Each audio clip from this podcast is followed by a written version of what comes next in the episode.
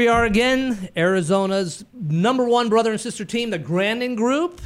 Hey, today is is fantastic. I'm really excited about today. Today is a great day in the studio. It's a great day to live in Arizona, and uh, 300 people a day prove it because you guys are moving here from all over the country and stuff. So one of the great things as a native of Arizona, growing up on a big Arabian horse ranch, is that um, I've got to see a lot of things change. In fact, I remember when Shea Boulevard was a two lane road downtown uh, Gilbert was actually a dirt road, and it wasn't that long ago because I'm only 28 years old. right? yeah, liars. So anyway, so one of the great things about living in Arizona is the people you get to meet, and there's certain things that have went on over the course of the years that have made Arizona great, and these are the people that have seen changes. So.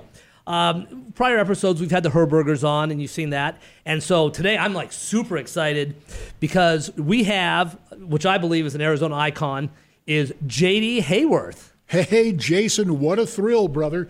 Thank you for the chance to come be on Arizona icon.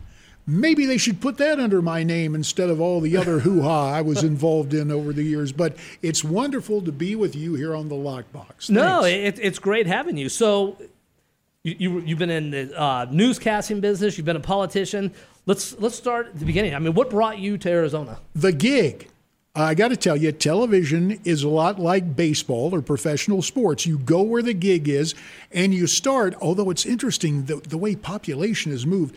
When I, um, when I came out here, I had come from, um, uh, from Cincinnati, and, and my upward trajectory was as an NC State guy, starting in Raleigh, Durham, Chapel Hill, and then Greenville, Spartanburg, Asheville. And they're both big markets now. In fact, Raleigh Durham is larger than Cincinnati now, but No Cincinnati, a major league town. So I went there, and then in 1987, I had the chance to come to Phoenix, and I come out from Cincinnati, and it's February, but it's in the mid 70s, and I'm and this is when it's like zero. Cincinnati's a fine town, but man, it was cold, and I'm going. I can't believe I get to come out right now, and then spring training starts, and then. So for me, it was a no brainer. Channel 10, probably against their better impulses, hired me as a sports reporter and anchor.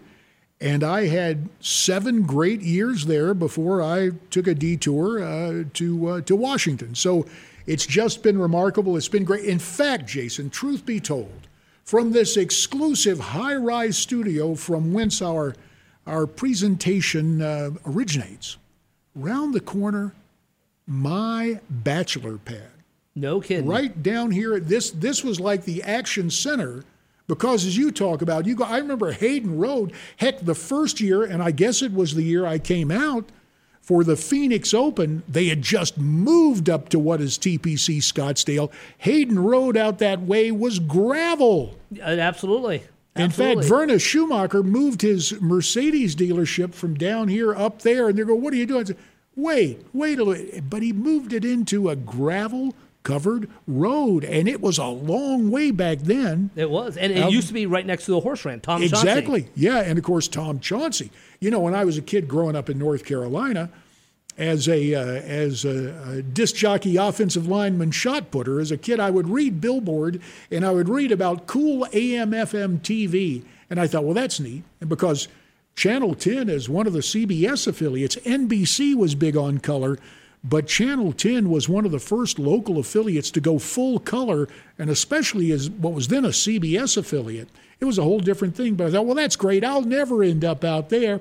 Ah, it became home, and it's been spectacular. Now, and and you've seen so obviously I've seen a ton grow here. You've seen a ton of growth. I mean, this town has changed since you first came out from Oh, Cincinnati. well, well, sure. I mean, we already chronicled what happened in Scottsdale around the corner. And of course, if you come in this corridor now, with all the growth, the merchandising, and just, I heard this bit of errata, and since you're in real estate, maybe you can verify it. I was listening to our old buddy. This is back in the day when, when Pat McMahon was full time doing mornings on KTAR, doing middays.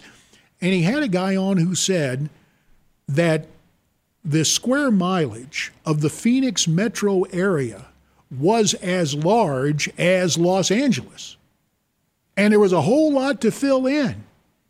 And even as recently as a few years ago, I, I would say, well, you know, Scottsdale is all built out. Wrong.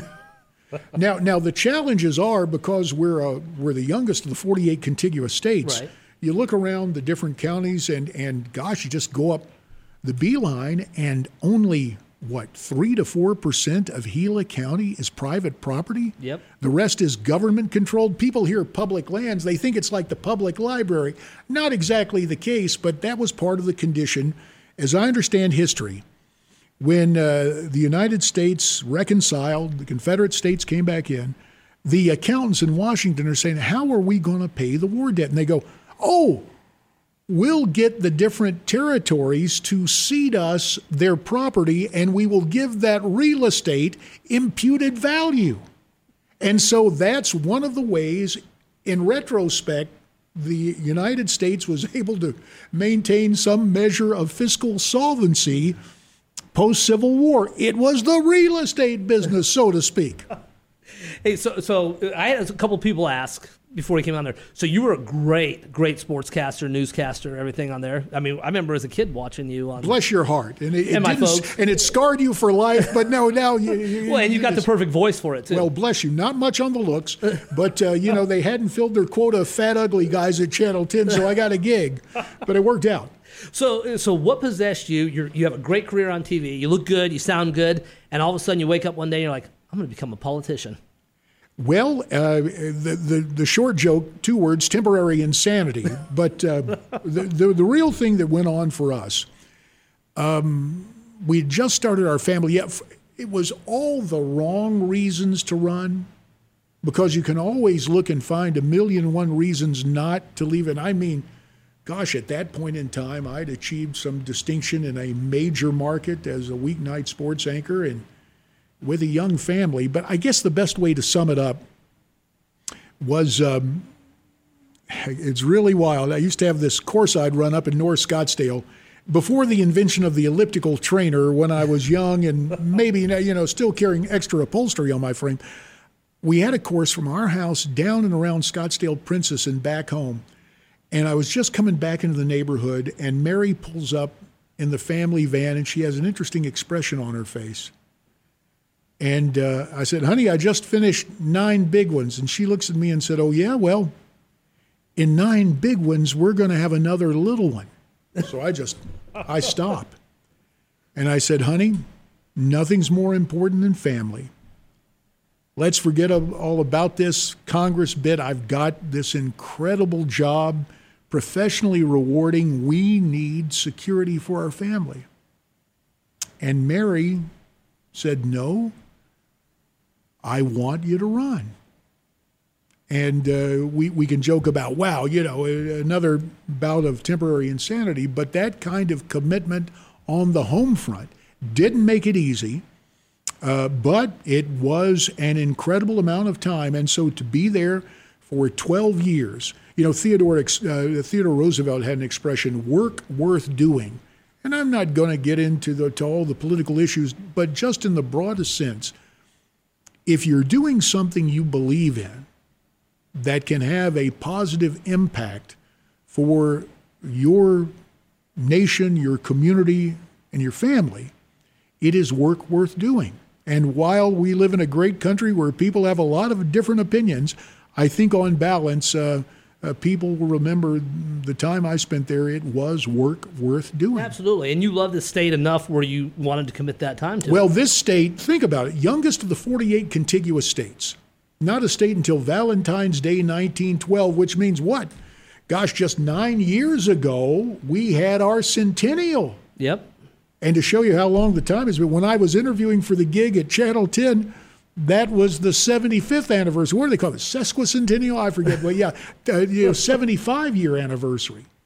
So uh, it uh, it's been remarkable to be here and to see the growth and the opportunity here for so many people. Because Arizona, uh, another interesting story. The guy who was my television producer in Cincinnati came out to take another television job. And um, it's just very interesting because it was as if we had the realization this is the place to be. And boy, that's been true.